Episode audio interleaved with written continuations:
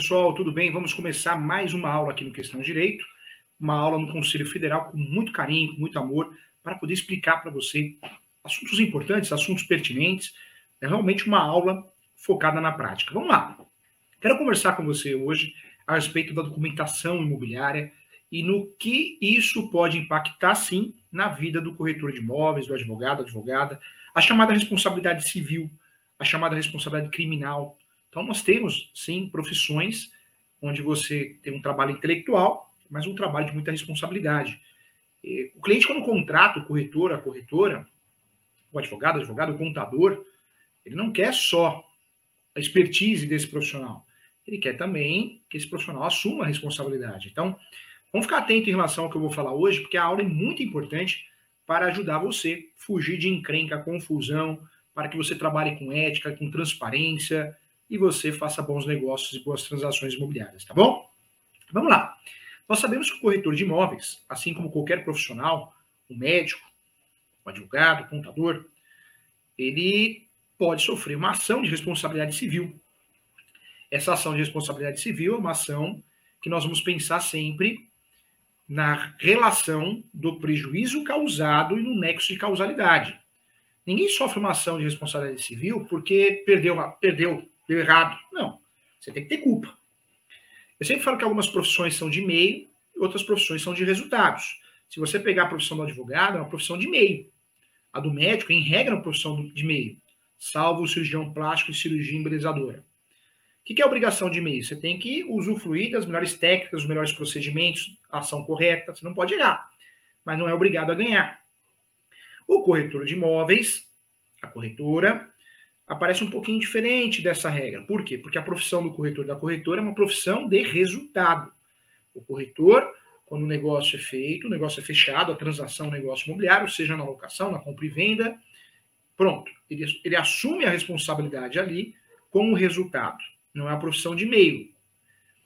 Quando nós falamos de profissão resultado, e no caso do corretor de imóveis, é muito importante que o corretor de imóveis estude, se atualize, ah, sou corretor de imóveis e vou fazer o que eu quero, não vou fazer solicitação de certidões. Isso é um risco muito grande. Eu falo que o corretor, a corretora imobiliária, quando não quer dor de cabeça, não quer ser processado, processada civilmente, criminalmente, ou até uma representação ética, né? uma representação no conselho do Cresce, tem que fazer tudo certinho. E fazer tudo certinho, primeiro ponto, é ser inscrito Corretor e corretora só é corretor e corretora, só pode usar esse termo, esse nome, quando tem a sua inscrição no Cresce, não tem como fugir disso. Ah, mas eu uso o Cresce de fulano, isso não existe. Eu uso o Cresce de ciclano, mesma coisa a advocacia. Se você é, fala que é advogado, advogado e não tem OB, inscrição na OB ativa, é exercício legal da profissão, é crime. E o corretor de imóveis é a mesma coisa. Quando eu falo que eu sou corretor, eu falo que sou corretor e não tenho Cresce, estou cometendo um crime exercício legal da profissão. Na advocacia tem muito isso, muita gente que se formou em direito, mas não tem OB. E advoga, muitas vezes um, um colega, um amigo, uma amiga assina por ele, por ela, é crime. É crime, não pode. Nós temos que ter a inscrição naquele órgão, naquele departamento, naquela entidade, entidade de classe. Não é só o advogado. Advogado, corretora, corretora, mas o contador, o médico, engenheiro, qualquer profissional autônomo, tem que ter a inscrição naquele determinado órgão, conselho de classe. Quando não tem exerce a profissão, crime e exercício legal da profissão. Então, o primeiro passo é ser regulamentado em relação à instituição que fiscaliza você. É um órgão fiscalizador. Quando nós falamos dessa situação, já resolvemos um problema, porque nós estamos atuando devidamente regulamentado. E se estamos atuando devidamente regulamentado, nós estamos cometendo crime. Não é exercício legal da profissão crime, processo criminal. Quando nós vamos na atuação prática, eu trago para você o due diligência, auditoria imobiliária.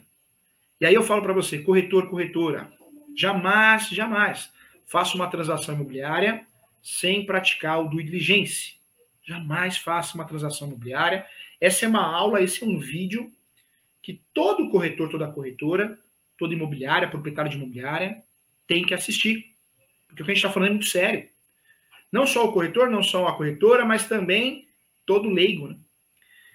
Eu só posso fazer transações imobiliárias quando eu tenho uma segurança nessas transações imobiliárias. Essa segurança se dá através, sim, de um procedimento que eu vou adotar, que é chamado no Brasil de auditoria, auditoria imobiliária. Alguns gostam de usar o nome due diligence. O que é o due diligence, auditoria imobiliária, que eu falo no meu livro Direito Imobiliário de AZ, que inclusive ganhamos o prêmio da revista Lex e da revista Four Times como o livro mais vendido e mais querido do Brasil de Direito Imobiliário. O due diligence é conhecer a transação, diminuir os riscos. Nós temos o due diligence, a auditoria imobiliária, que é feita antes da transação imobiliária. Mas existe também o compliance imobiliário. O compliance imobiliário e o due diligence são espécies da auditoria imobiliária, numa relação de compra e venda, numa relação de locação.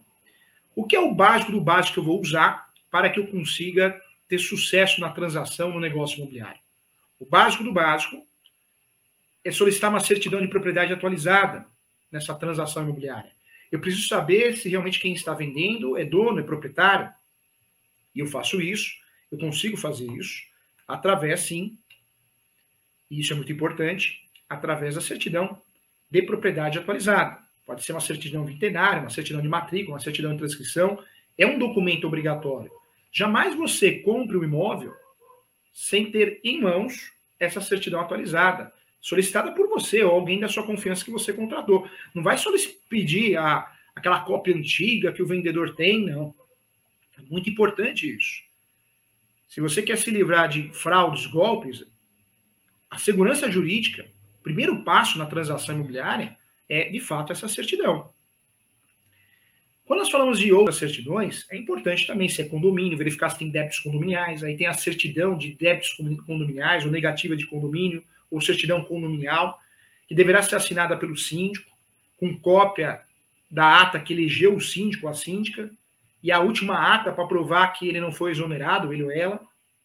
É muito importante verificar se tem pendências não só de condomínio, mas também, gente, é muito importante verificar se tem débitos de atraso, como taxa de lixo, IPT1 em atraso, e aí nós temos outros, outros, outros conjuntos de certidões, e aí eu falo das certidões negativa, negativa de débitos fiscais da União, Estado e município, certidões hoje que eu consigo na internet com muita facilidade, né? com muita facilidade.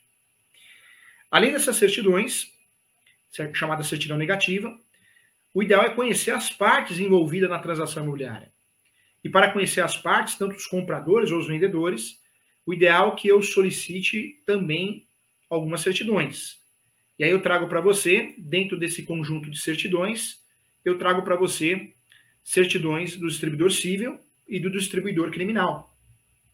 Certidão do distribuidor civil, eu estou falando da certidão que eu vou solicitar no site do TJ, estadual. Certidão do distribuidor criminal, eu também vou solicitar no site do TJ. Nós temos duas certidões, hein? Certidão do distribuidor civil e certidão do distribuidor criminal. Lembrando que nós temos que fazer as solicitações, e é muito importante isso, da Justiça Estadual e da Justiça Federal. Não é só da Justiça Estadual da Justiça Federal, tem que ser das duas, né? Nós temos duas justiças no Brasil a Justiça Federal e a Justiça Estadual. E essa solicitação deve ser feita é, pelas duas, né? pelas duas vias. Professor, sai uma certidão positiva. Pronto, não vou fazer a transação imobiliária. Eu não tenho que fazer, é perigoso. Não, depende, né? Quando a certidão é positiva, nós não vamos negar o negócio, deixar de fazer a transação imobiliária. Quando a certidão é positiva, nós vamos entender o que é positivo, o que, o que saiu naquela certidão. E para isso dá para aprofundar a pesquisa. A pesquisa, que é feita posterior a uma certidão positiva, é a chamada é, pesquisa feita através da certidão de breve relato. Essa certidão de breve relato, também chamada de objeto e pé, é uma certidão que é um resumo. Um resumo. Literalmente um resumo. Essa certidão, quando eu falo de breve relato, é um resumo da certidão positiva do processo que apareceu naquela determinada ocasião. Então, muita atenção em relação a isso. Quando nós falamos aqui eh, de conjuntos de certidões, não para por aí. Outras certidões são importantes para a documentação imobiliária, para evitar a responsabilidade civil, criminal do corretor, para evitar uma fraude, um golpe. Outras certidões importantes que nós temos e devem ser solicitadas, um verdadeiro dossiê, é a certidão do distribuidor é, civil federal da esfera estadual federal, nós já falamos, mas a certidão de protesto. A certidão de protesto deve ser solicitada também. Quando eu falo da certidão de protesto, é muito importante solicitar da localidade do imóvel, dos cartórios de protesto onde está localizado o imóvel que está sendo vendido. E é importante também solicitar da localidade do vendedor, do comprador. O corretor, a imobiliária, o advogado, advogado, ideal que solicite de todos, compradores, vendedores, locadores, locatários. Isso é correto. Mas às vezes você é contratado por um, então você só solicita da parte adversa. A certidão de protesto, ela é relevante. Porque muitas vezes você vai descobrir que existe alguma coisa em andamento. É, talvez você descubra que o comprador não é um bom pagador, que o vendedor não é um bom pagador, pode ocorrer uma ação pauliana pedindo a nulidade do negócio, da transação imobiliária, são certidões, é, certidões importantes, eficazes para uma transação imobiliária de sucesso, com, com segurança. Né? Então, muita atenção em relação a isso. Nós sabemos que nesse cenário é, existem outras certidões que são importantes para essa auditoria imobiliária, esse due diligence, esse compliance imobiliário completo. Lembrando que o due diligence ele é feito antes da transação imobiliária. O compliance imobiliário ele é feito após a transação imobiliária. Quando nós falamos aqui desse conjunto de documentos, eu também trago outra certidão que é muito importante, não é outra, é outras, né? A trabalhista. Não podemos esquecer da trabalhista. Eu trago para você, sim, a possibilidade de usufruir é, da solicitação da certidão de execuções trabalhistas, que equivale à ação, à certidão de distribuidor trabalhista, e a certidão na verdade, são duas, tá? Para não confundir. Trabalhistas a marcação duas: ações trabalhistas e execução trabalhista. Professor Júlio, mas se eu solicitar uma certidão trabalhista, não vai aparecer um processo em andamento trabalhista, uma reclamação trabalhista? Na certidão de ações trabalhistas. Na certidão de execuções trabalhistas, vai aparecer após sentença. A trabalhista tem isso, ela divide, né? Procedimento conhecimento e procedimento já de execução, cumprimento de sentença. Para que não, a gente não erre, o importante é solicitar as duas certidões. Então, vou repetir aqui para não gerar confusão, tá? Certidão de ações trabalhistas e certidão de execuções trabalhistas. São certidões necessárias, fundamentais para o sucesso da transação imobiliária. Quando eu falo da compra e venda de imóveis rurais, muito importante também, hein, gente? Muito importante também, totalmente eficaz, a solicitação de uma topografia, um georreferencial. Lembrando que a topografia é o, é o, geo, o georreferencial, são documentos importantíssimos. Né? para regularizar, para saber a situação fática da área rural, seja um rancho, uma chácara, um sítio. É muito importante também numa transação, principalmente rural, uma grande propriedade rural. Topografia é a, é a planta e numeral descritivo. Eu oriento também, para que as transações imobiliárias sejam bem feitas, que você faça é, sempre o negócio, a transação imobiliária aos poucos, nunca de uma vez só, correndo. Eu não posso comprar um imóvel, um apartamento, uma casa, um rancho, um sítio correndo, impressa. Tem que comprar aos poucos, eu tenho que pesquisar, eu tenho que ter tempo para pensar. E aí eu trago para você também é, algumas situações importantes. No passado, nós usávamos o contrato, é, na verdade, não era o contrato preliminar que é usado hoje, era a proposta e o aceite. Era muito comum usar a proposta e o aceite. Proposta por escrito, aceite, com com as, as mídias, né, com a internet, com o e-mail, a gente começou a usar por e-mail, proposta e aceite por e-mail. Mas o mundo mudou, né, é muito dinâmico. Hoje o advogado, a advogada, a imobiliária, o corretor, a corretora, que está atualizado, não usa mais proposta e aceite por WhatsApp, é muito arriscado. Na verdade, ele usa, ele ou ela, o contrato preliminar, chamado de contrato facultativo ou pré-contrato. Contrato simples, que tem duas, três folhas, três laudas, mas muito eficaz, porque ele fecha a relação jurídica. Ele gera direitos e obrigações. E é um contrato que muitas vezes o corretor, a corretora imobiliária, inclui uma cláusula da cobrança de honorários, de comissão. Então você consegue, muitas vezes, quando você não tem esse contrato, autorização de serviço, contrato de honorários de corretagem, quando você não tem esse contrato assinado, porque ficaram enrolando, ninguém assinou, esqueceram, você consegue incluir através de uma cláusula, até para evitar amanhã ou depois é, a falta de recebimento desses honorários. E te protege porque te ajuda numa futura ação de execução, uma ação de cobrança desses honorários. Muito cuidado, hein? Muito cuidado. É muito importante nessa transação imobiliária, então, que você pratique auditoria imobiliária, que você pratique de fato do diligência, o compliance imobiliário, que faça o negócio aos poucos. Faça o contrato preliminar, feche o negócio. Esse contrato preliminar pode ter uma multa. Se, se desistir o comprador, vai perder o sinal. Se desistir o vendedor, devolve o sinal em dobro. Isso é previsto no Código Civil. Ou pode pactuar uma multa de 10% do valor do negócio. Vale a pena lembrar também que eu posso trabalhar em relação a, a esse contrato, a comissão do corretor, os honorários do corretor. Eu posso isentar de qualquer multa com a desistência, se for em virtude de evicção, ou seja, existe um, um processo judicial em andamento, se for em virtude de um, de um vício redibitório. Então, é um contrato que é mais simples, mas ele fecha o negócio com qualidade. Ele amarra o negócio. Né? Do contrato preliminar, ou do pré-contrato, do contrato facultativo, nós sempre vamos ter um segundo contrato. Esse segundo contrato provavelmente vai ser a escritura pública. O artigo 108 do Código Civil esclarece muito bem que toda transação imobiliária deve ser feita por escritura pública, acima de 30 salários mínimos, artigo 108 do Código Civil, para que eu consiga registrar no cartório de imóveis. Se eu estou fazendo uma transação de um imóvel irregular, aí o segundo contrato, como que eu compro e vendo imóvel irregular no Brasil? Seção de direitos possessórios e afins. E no Brasil, em relação a propriedades rurais, urbanas também, mas mais rurais, nós temos muitos imóveis com documentação mista.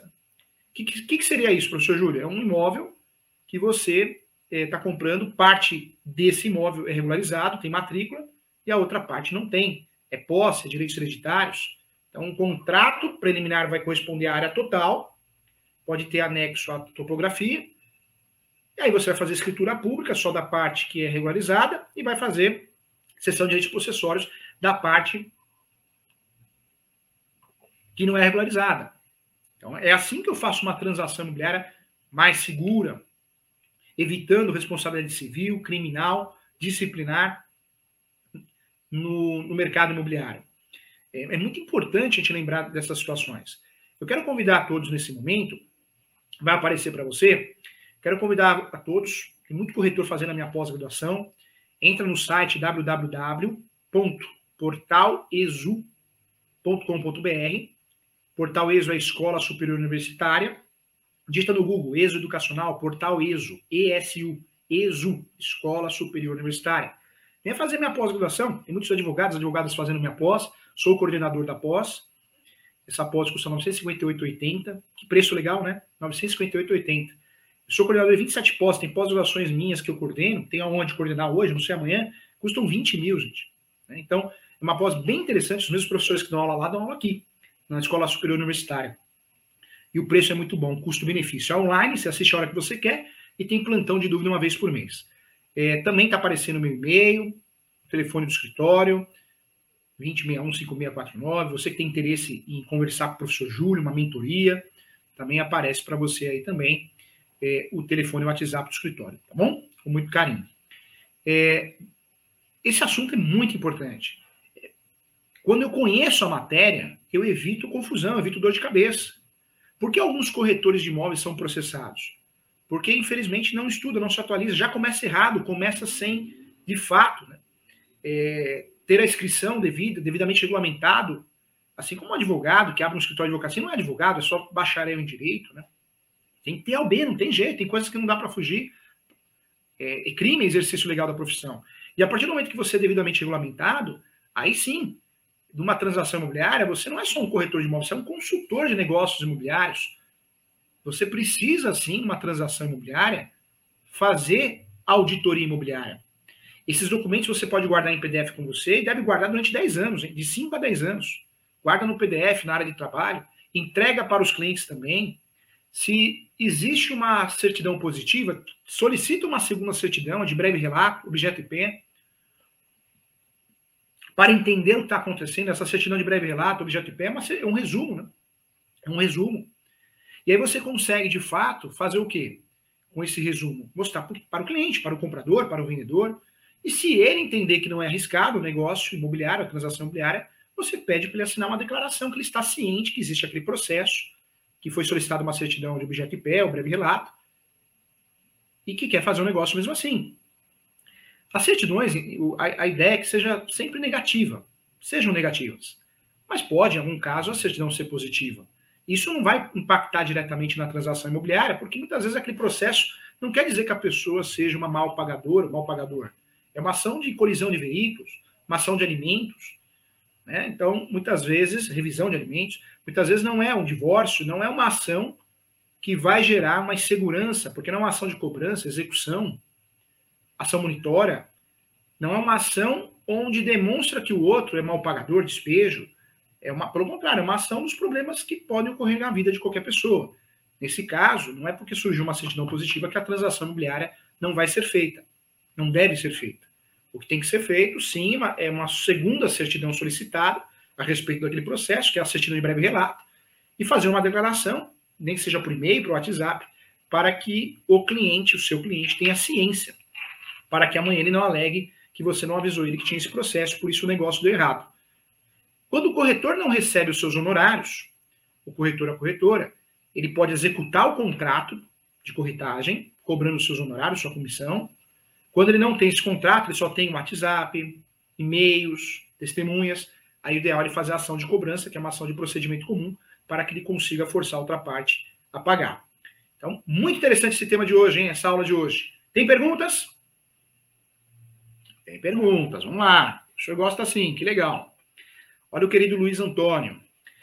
Todo mundo que está assistindo aqui, se inscreva no canal do professor Júlio César Sanches clica lá, professor Júlio César Sanches, meu canal, muitas aulas gratuitas para você, muitas conversas, bate-papos, tudo ali no meu canal, tá bom? Então se inscreva lá, siga o professor nas redes sociais, no Instagram também, professor.julio.sanches. Eu divulgo sorteios de livros, palestras, cursos gratuitos. Se inscreva lá também, tá bom? Espero você lá. Vamos lá. Olha o Luiz Antônio aqui, Finger. Bom dia, professor. Luiz Antônio sempre está assistindo nossa aula, nosso programa Questão de Direito, tem raiz, mais de seis anos aqui na TV Cresce do Conselho Federal. Bom dia a todos. Qual é a diferença de procurador, firmatário e procurador em causa própria? Na verdade, o direito brasileiro permite que você, sendo habilitado, você possa, como advogado, atuar em causa própria. Então, você atua em causa própria. Quando nós falamos de procuração, é um contrato, onde eu delego algo a alguém para me representar. Então, toda procuração tem esse objetivo: delegar alguma coisa, delegar poderes, ter representação exclusiva. É a procuração mais utilizada, pode ser pública e pode ser particular. Em muitos casos, nós não precisamos da pública, pode ser usada particular, com reconhecimento de firma. Causa própria, eu posso atuar em causa própria. Na, na realidade, o advogado, quando vai atuar em causa própria, ele não precisa ter uma procuração própria, de causa própria. Ele só menciona na peça, na qualificação, atuando em causa própria. Então, é isso que ele vai fazer para que ele cons consiga aí, ele ou ela, ter sucesso é, na demanda e não ter nenhum vício processual. Então, é assim que funciona. Mas boa pergunta, gostei. Parabéns. Mais perguntas, vamos lá. Olha só, a Monique Cruz, que sempre está acompanhando também, sempre está acompanhando. A Monique Cruz pergunta aqui: quais são as certidões necessárias tirar do imóvel e do vendedor. Então vamos lá. Vamos fazer um checklist? Ô, Nick, o ideal, você tem uma imobiliária. Né? Você é uma corretora que foi contratada pelos dois. Você entende que os seus clientes são os dois. O ideal é tirar de todo mundo. Se você foi contratado exclusivamente pelo comprador ou pelo vendedor, que já é um cliente seu há muitos anos, né? ele ou ela, aí o ideal é você tirar só da parte adversa. Isso tem que ser feito na compra e venda e na locação. Vamos fazer um checklist juntos certidão de propriedade atualizada. Se for apartamento, certidão negativa de débitos condominiais. Lembrando que essa certidão tem pegadinha, hein? Tem que ter a ata, que elegeu o síndico, a cópia da ata, e a cópia da última ata para provar que o síndico, a síndica, não foi exonerado do cargo, ok? Certidões negativas de débitos fiscais da União, Estado, Município, tudo no Google. Certidão distribuidor civil da esfera estadual da esfera federal. Certidão do distribuidor criminal da esfera estadual e federal certidões de protesto, onde está localizado, os cartórios de protesto, onde está localizado o imóvel, e aonde está localizado o comprador ou vendedor, ou eu solicito dos dois, ou se já é meu cliente só da parte adversa, certidões trabalhistas, pegadinha também, cuidado, ações trabalhistas e execuções trabalhistas. Ok? Se é imóvel rural, chácara, sítio, rancho, uma topografia ajudaria muito bem. Lembrando também que quando eu falo desse negócio, a transação imobiliária perfeita, né? Esse negócio imobiliário perfeito, o ideal também seja feito um contrato preliminar, resguardo imobiliário, corretora, corretora, as partes, compradores vendedores, com uma cláusula de multa de 10%, ou perde o sinal, devolve em dobro, ou com uma cláusula de isenção de multa, e aí sim depois é feito o contrato definitivo, a escritura pública, recolhendo o tributo, e aí eu consigo registrar normalmente. Se, se, é um caso de uma situação de um imóvel irregular, o segundo contrato que vai ser feito é a cessão de direitos possessórios e afins, tá bom? Olha o Messias aqui, o Messias Nunes pergunta aqui, o ideal é fazer dois contratos, sendo um de corretagem e outro de compra e venda. Messias, claro que pode ser feito assim. O ideal é ser feito assim, faz um contrato de corretagem, Pode ser chamado contrato de corretagem ou autorização de serviço. E aí faz o outro contrato de compra e venda ou preliminar, né? Para depois fazer o contrato definitivo, que já é feito no tabelão de notas. Particular, a gente faz o preliminar. Instrumento particular, instrumento contratual preliminar. O segundo contrato, quando a transação é totalmente regularizada, já vou fazer escritura pública, senão eu fico fazendo um monte de contrato, só dois, tá bom, né? é, o ideal é que você tenha esse contrato por fora. Se você não tiver esse contrato por fora, porque o cliente não assinou, né, você manda por e-mail, manda por WhatsApp, eu não recebi, ficou no, no spam, né, assim, aí o que você tem que fazer? Para se proteger como corretor, corretora, e proteger a transação imobiliária. Coloca uma cláusula dentro do contrato preliminar que você. Essa, é, você pode usar assim: essa cláusula é a cláusula de autorização para o trabalho do corretor, da corretora de imóveis, supre o contrato de corretagem, onde foi combinada a porcentagem de honorários a título de 5%, 6%, 8%. Então, você, dentro desse contrato preliminar, você cria uma cláusula, uma vez que você não tem esse contrato, não foi assinado esse contrato de corretagem. Quando dá para assinar o contrato de corretagem, quando o cliente assinou, melhor ainda. É o ideal. Tá bom? Legal, Messias? Boa. A foto do neném dele, que bonitão, neném, hein? Quanto tempo tem esse neném aí, hein? Legal, parabéns pelo neném. Olha o querido José Dailton, hein? Quando o corretor faz a aproximação das partes, existe proposta e contraproposta. Mas depois de tudo isso, um dos contratantes desiste no negócio. O corretor tem direito aos honorários? Isso já foi objeto né, de discussão, inclusive no Tribunal de Justiça. Isso é, é objeto polêmico e discussão. O corretor é profissão, fim. Fechou o negócio, ele tem direito a receber a, a, a sua comissão, os seus honorários. Mas o negócio foi desfeito, desistiram ele tem direito de receber os seus honorários, salvo raríssimas exceções. Mas fechou o negócio, tem, ele prestou o serviço. Tá? Então, em regra, sim. Legal. Muitas perguntas, hein? Olha a Monique Cruz aqui, sempre acompanhando. Qual a certidão necessária para saber se o imóvel não é penhorado? É, na verdade, a certidão é a certidão de propriedade atualizada. Quando você solicita a certidão de propriedade atualizada, se tiver algum gravame, alguma penhora, vai aparecer lá. Em relação para saber se o imóvel tem ação de escapio em andamento, Aí você vai solicitar a certidão do distribuidor civil, porque se tiver, vai aparecer. Essa certidão do distribuidor civil, em regra, vai aparecer. Legal, hein? Que aula bacana, hein, gente? Que aula bacana. Então, eu convido todo mundo que está assistindo, vem fazer minha pós, 958,80, é online. Vem fazer minha pós, você vai gostar. Você quer entrar em contato comigo? Entre em contato comigo, sim, tá? Para fazer perguntas, tirar dúvidas. O WhatsApp, meu WhatsApp profissional é o 11 976 85 3891 para você marcar mentoria, consulta, tá bom? O telefone do escritório também é o 20615649, DDD 11. Siga o professor nas redes sociais, eu sempre faço sorteio, palestras gratuitas. O Instagram do professor é professor.julio.sanches. Inclusive, eu vou fazer um sorteio de vários livros lá no meu Instagram, então não vai deixar de participar. Esse aqui é o Direito Imobiliário de AZ, o livro mais vendido no Brasil, Direito Imobiliário. Advogado Imobiliário de Sucesso. Esse foi o lançamento desse ano, Inventário Partilha de Bens. E para quem quer advogar, esse livro é muito legal. E você quer fazer cursos gratuitos? Entra lá no portal, tem mais de 100 cursos gratuitos, homologados, certificados, todos reconhecidos pelo MEC, tá? Muito obrigado a todos, estou à disposição. Até lá, tchau.